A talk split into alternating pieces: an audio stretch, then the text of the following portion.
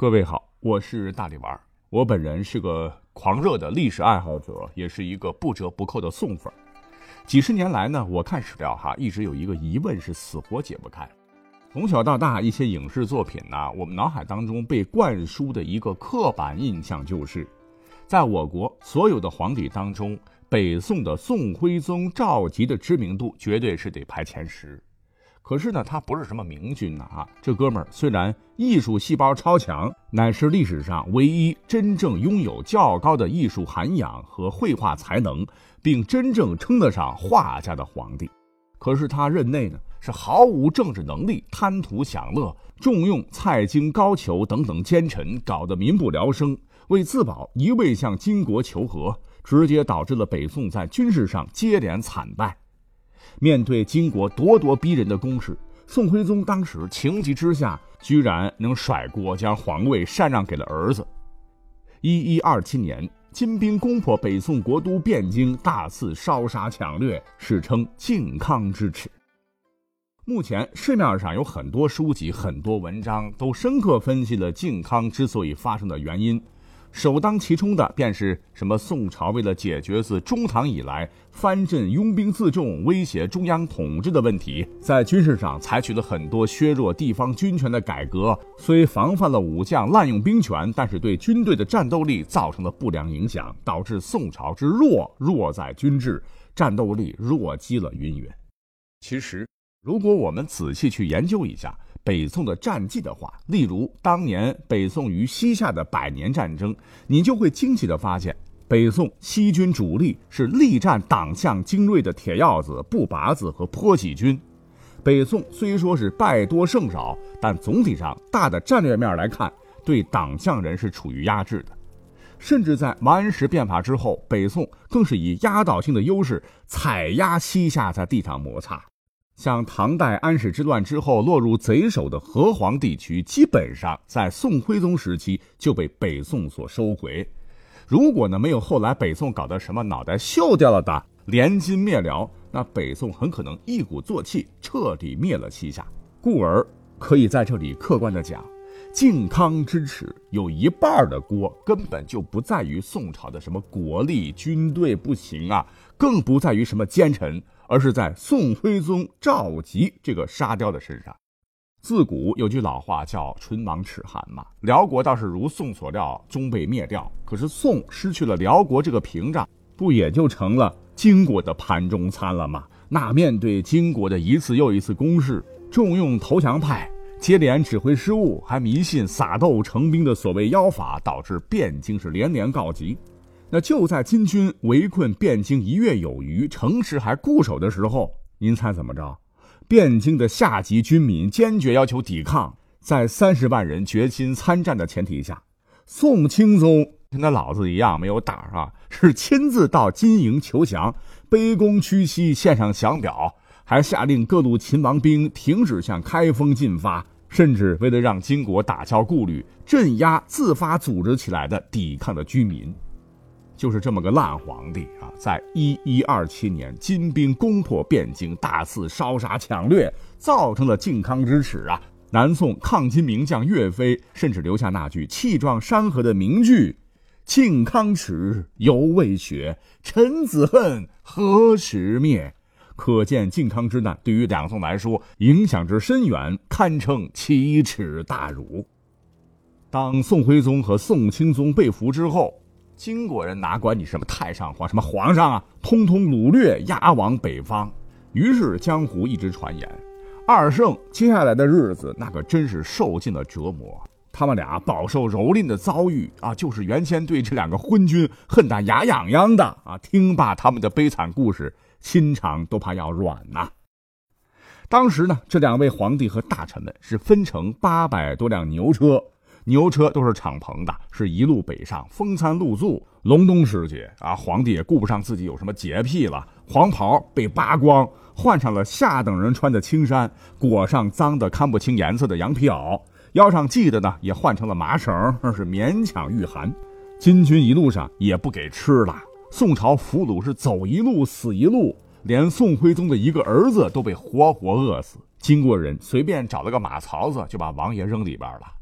当宋徽宗看到儿子下葬的时候，脚还在外面露着，是流着泪说：“孩子呀，你好歹是死在咱大宋的土地上，而为父却要去遥远的异国他乡了。”徽宗这么一说，闻者是无不落泪痛哭。这一路，这样的悲剧实在是太多了。颠沛流离不说，还被金人不停的像狗一样训斥。尤其是当时两位不会骑马的皇后啊，竟被一个叫做古卢都的小头目是肆意凌辱。这小头目还当着徽宗的面羞辱他，说：“哼，只要让你的老婆好好伺候我，我就能帮你们一路上好过些。”徽宗听罢，也只能无可奈何的流下眼泪忍着。后来凌辱徽宗老婆，还有钦宗老婆的这个事儿呢，就被他们的主将听到了。主将大怒，就杀了这个古鲁都。但是呢，他可不是替宋徽宗打抱不平啊，而是直接独占了婆媳俩，每日让他们陪酒陪睡，将一些残羹剩饭撂给二弟享用。好不容易不成人形的二弟，终于到了燕京。屈辱地接受了金国人的牵羊之礼，就是参与的人的上衣必须全部脱掉，不论男女，腰间披一条羊皮袄，脖子上系一根绳子，再一个串起来，被人牵着去金人的宗庙三拜九叩，也称献俘之礼。之后，俩人又见了金国皇帝宋徽宗，被当时的金太宗封为昏德公，钦宗被封为崇昏侯。后宋徽宗又加封为天水郡公，宋钦宗被加封为天水郡侯，那都成猴了啊！听起来好像不错，实际上这个境况没改变多少。周边当时契丹人不满金人残酷统治，发动叛乱，二弟也受了牵连，硬是被污蔑俩人串通契丹人谋反。赵佶急着争辩，被金人是一顿鞭子，啪啪啪打的是昏死过去。又被拉到黑屋里，五花大绑吊起来惩罚，差点命都没了。最终，二人被押往五国城，就是在今天的黑龙江省的依兰县。这里当时是极北的苦寒之地啊，进行劳动改造。大冬天，西北风凛冽，呼呼刮着，这两位皇上只能挖洞躲在里面猫着，等到了春天才能出来。那在这里呀，宋徽宗赵佶是写下了。彻夜西风汉破飞，萧条孤馆一灯微。家山回首三千里，目断天南无雁飞。这样的悲怆凄凉的诗句，终于熬到了一一三五年，宋徽宗在精神和肉体的双重折磨下病逝。宋钦宗赵桓抱着父亲的尸体失声痛哭，却被金人强行拉开，当着他的面儿。将其父亲宋徽宗赵佶的尸体熬成了灯油。宋徽宗死后，已经做了皇帝的宋高宗自然内心很高兴，是假意向金人讨要尸骨。可是宋徽宗已经被炼成灯油了，最终呢，他们只是简单的准备了一个棺材，里边放了几块木头。宋高宗并没有细看，就草草将其下葬了。多年之后，五十七岁的赵桓也走到了人生的尽头。身体羸弱，患有严重的风疾，又不善马术。有一次骑马重重摔下，被乱马铁蹄践踏而死。可是奇怪的是，到了五年之后，赵桓死去的消息才传到赵高的耳朵里。那不用说，赵高的皇帝位子稳了啊！表面上是痛不欲生，内心却为无人威胁自己的皇位而暗自高兴，高兴的为赵桓上了庙号钦宗。您听完这俩皇帝悲惨的人生故事啊，很多人对此真是感慨万千，甚至于有些小说类的节目呢，把这些故事啊，那讲的是一个百转千回，令我们回望北宋那令人悲痛的瞬间，不禁潸然泪下。但实际上，如果你是喜欢历史的话，站在现代人角度啊，请记住，我们呢既不是宋朝人，也不是金国人。啊，金国人是女真人创建的嘛，也是满族的前身。现在满族也是我国的主要民族之一。那作为几千年来融合了不同民族血脉的我们，应该是更加客观理智的来看待这样的历史事件。故而啊，我这期节目做的重点就要来了。以上说的这些呢，都是我们曾经很熟悉的内容。可是与之形成鲜明对比的是，目前有一本史学价值研究极高、可信度极高的正史，叫做《靖康拜史签政清宫一语》，记载宋徽宗五七日必遇一处女，得遇一次即必位号，续姓一次即一阶，退位后出宫女六千人。啥意思呢？啊，就是说宋徽宗被金国人提溜出宫前不久。当太上皇的时候，曾一次裁减六千多曾服侍他一个人的宫嫔，哎，可见宋徽宗这次一个人霸占家里何止三千，这么多花枝招展的女人，你想他哪有心思治国呀？不亡才怪呢。书中还说，被金国掳走之后，即使是在亡国的路上，宋徽宗依旧和他的女人是行乐不止。据正史《宋史》记载。北宋灭亡之前，徽宗本来就已经有儿子三十一个，公主三十四个，加起来的数量，赵佶绝对是稳坐历代皇帝中孩子数量最多的头把交椅。可是，你一定想不到，靖康之难的时候，赵佶凭借其强大的生殖力，生了一个儿子，唤作赵相。即使是到了金国之后呢，赵佶依然老当益壮，又咕叽咕叽的给宋高宗赵构添了六个弟弟和八个妹妹，所以这就让人非常非常的费解了哈。如果说金国真的是往死里整宋徽宗，羞辱蹂躏他的话，宋徽宗为何还会频频享受鱼水之欢呢？很明显，这些女子肯定是金国安排的。哦，他要往死里整你，折磨你，还不停的给你送美女，这是什么操作呢？难道是想让赵佶早点精尽人亡？请注意，刚介绍的《靖康败史》，这不是野史啊，是一本从不同角度记载北宋都城陷落始末以及宋宫室宗族北迁和北迁后的种种事情吧。那本书最大突出特点就是作者很多，大多数都是亲历。亲见其事的人，他呢为研究靖康祸乱始末，绝对是提供了第一手资料。它里边记述的内容，跟我们上头所讲到的，在我们脑海当中根深蒂固的两帝王悲惨的境况，似乎有很大的不同，甚至是前后矛盾。那么问题来了，宋徽宗到金国之后，到底有没有传言的那么艰辛呢？怎么从史料上看，感觉他活得还挺滋润的呢？我们呢再次回到靖康败史当中，其中详细记载说，自打金国完颜阿骨达建国后，似乎对俘虏都很优待。像当年灭掉大辽后，完颜阿骨达亲自下令，王师所至降者赦其罪，官阶仍旧。从金国对辽的皇室给予的优厚待遇，似乎可以印证金国当时给两位皇帝的待遇，应该说是可以的。再查。当时俘虏了宋徽宗、宋钦宗之后，押解二弟一路北上的，并不是什么阿猫阿狗之辈，乃是金太祖完颜阿骨达次子，史称仁慈善良、喜读佛道，在军中素有菩萨王子之称的完颜宗望。